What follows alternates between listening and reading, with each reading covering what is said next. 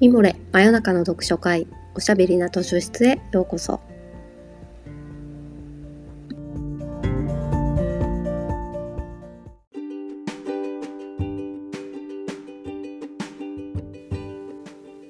こんばんは。講談社ウェブマガジンミモレ編集部のバタヤンこと川端です。おしゃべりな図書室では水曜日の夜にほっとできて明日が楽しみになるをテーマに皆様からのお便りをもとにおすすめの本や漫画、紙フレーズをご紹介します。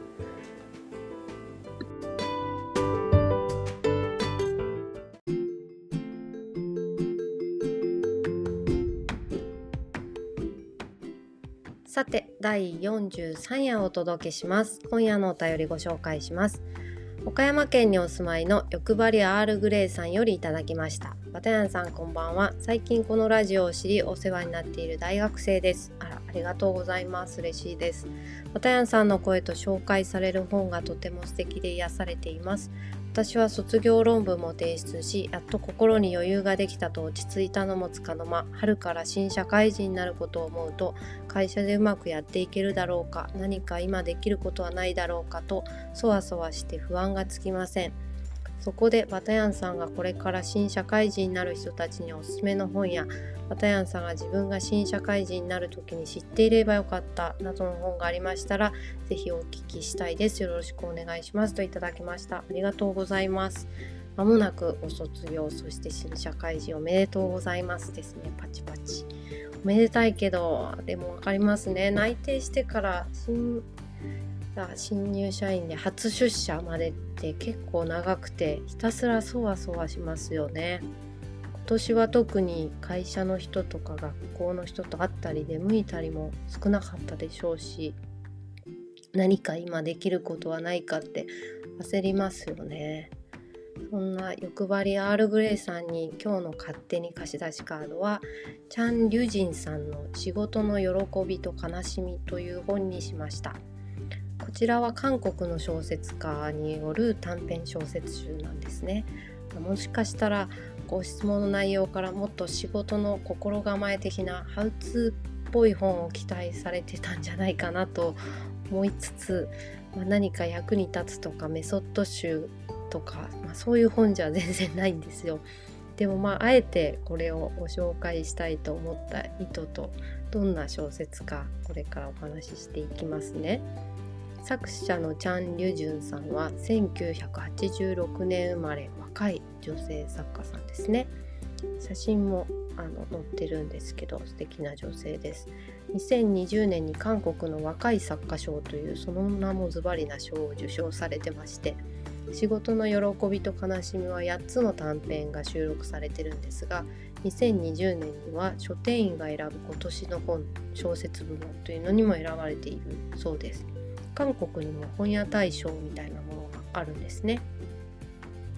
表題作の仕事と喜びと悲し仕事の喜びと悲しみはどんなお話かというとキム・アンナさんという若手の社員の女性が主人公で彼女は IT のスタートアップ企業に勤めてましてうどんマーケットというアプリを作ってるチームに所属してるんです。うどんマーケットって面白いですよね。でもあの食べ物とあんまり関係なくて中古売買と位置情報がセットになったようなアプリなのかな。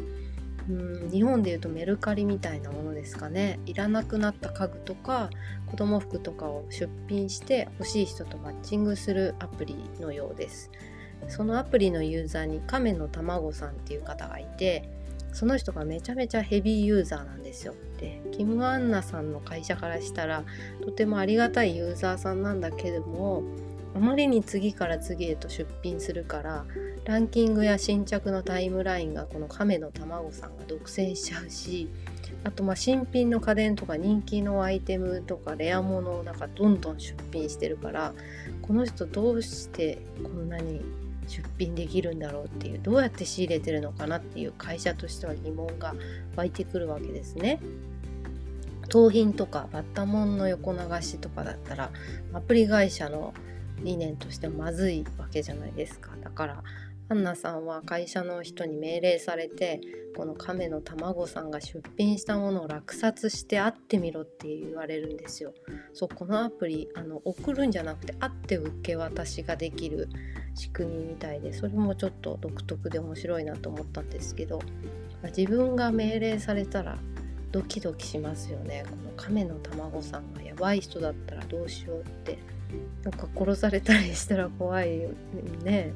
どうしてこの人こんなにたくさんの家電を出品できるのか。で亀の卵さん会ってみたらね女の人だったんですよ。ちゃんとした感じの。その会ったシーンをちょっと読んでみましょうか。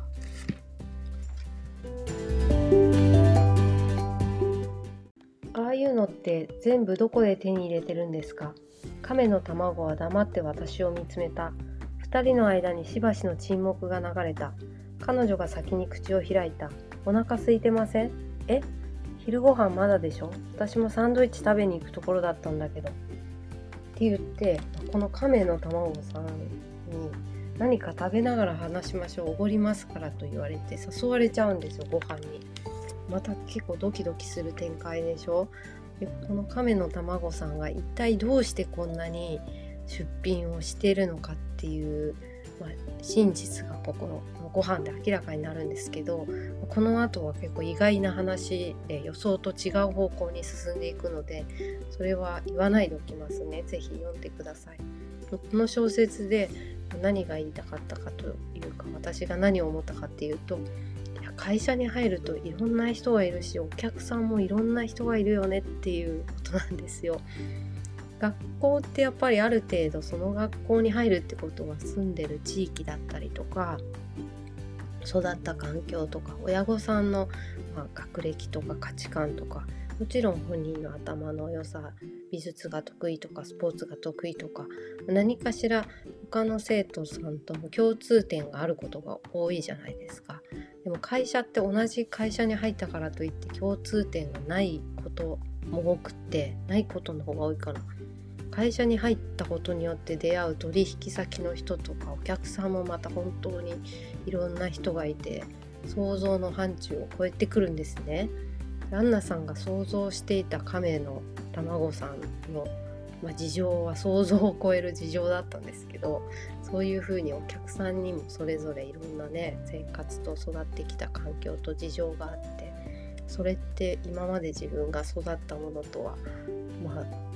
想像つかないような世界が広がってきます。でそれを楽しめるといいんですけど大抵はまあえー、って思ったりとかなんでとかなんでこの人こうしてくれないんだろうとか理不尽に感じたり、まあ、そういう人と席を並べて仕事をしなきゃいけないとかすごく常連のお客さんだから大事にしなきゃいけないっていうことがいっぱいあるわけですよね。私もなんか若い時からいろんな人がいるんだなってもうちょっと思えたらよかったなって思った次第ですこの本を読んで自分の価値観とか今まで、まあ、親から習ってきたことだったり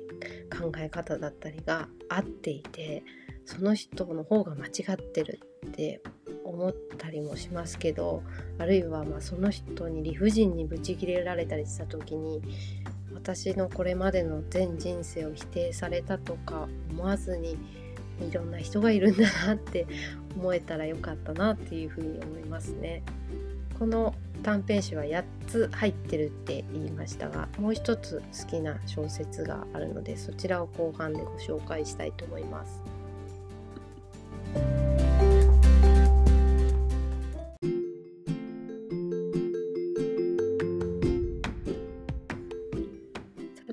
8つの短編集のうちの最初に収録されている「幸せになります」というタイトルの小説がすごく好きなんですけどタイトルから推測されるように主人公の女性は間もなく結婚を控えてるんですね結婚式が控えていて会社の同僚たちをどこまで結婚式に招待するかっていう問題がまあありますよね。で同期の女の人が韓国で韓国語で言うと「オンニ」がねなんで私は招待してくれないのかとか言ってくるんだけどそのその人とのメールを見返すと3年前にやり取りしたくらいで、まあ、そんな仲良くないわけですよ。でもなんかすごい距離詰めてくるなとか思ったらどうやらその恩にも結婚をするらしい結構考えてるらしいっていうね。そっからその恩にの自己中な振る舞いというか絶対仲良くなりたくないタイプだわって思うんですけど例えば結婚式のことで相談したいって本人が言うから主人公の女の子も時間作ってご飯食べたりお茶してあげたのにおごってくれないのね。そこはコーヒーおごるとこでしょみたいな分かりますよね。なんかちょちょっとしたイラッとが続くんですでも会社にもこういう人いるなと思ったり同期にもきっといますよ。その欲張りアールグレイさん。の同期とかもしかしたら少し年上の先輩とか特に結婚するっていう時がなんかその人とその人のその価値観とか人となりが出るというか違いがね出出ますよね自分の親の価値観との違いとか。でえー、って思うことはいっぱいあると思うんですけどいろんな人がいるんだなって思ってくださいと思いました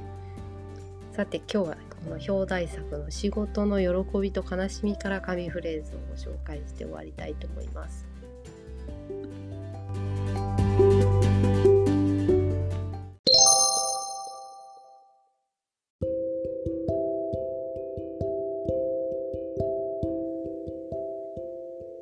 余白には癖のある字でこう書いてあった。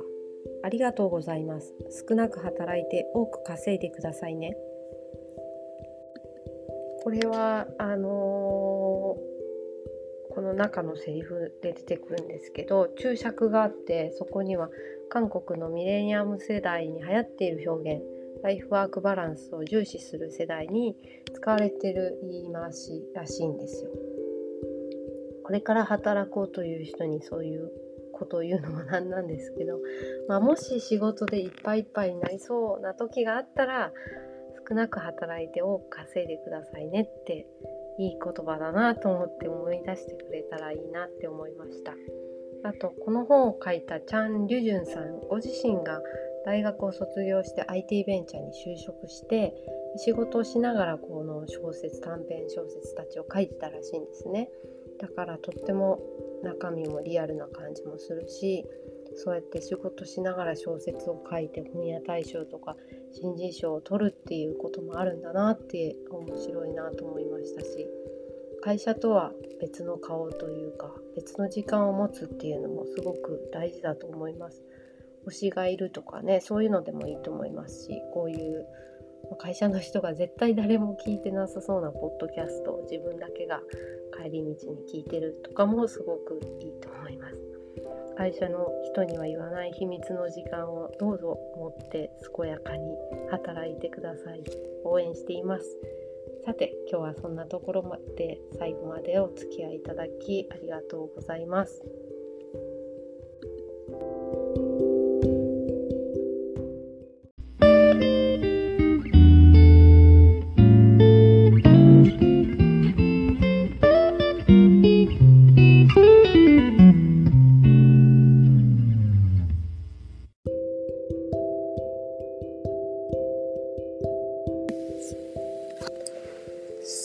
そろそろお時間になってしまいました。真夜中の読書会おしゃべりなと出出はこんな感じで皆さんからのお便りを元にしながらいろいろなテーマでお話ししたり本を紹介したりしています。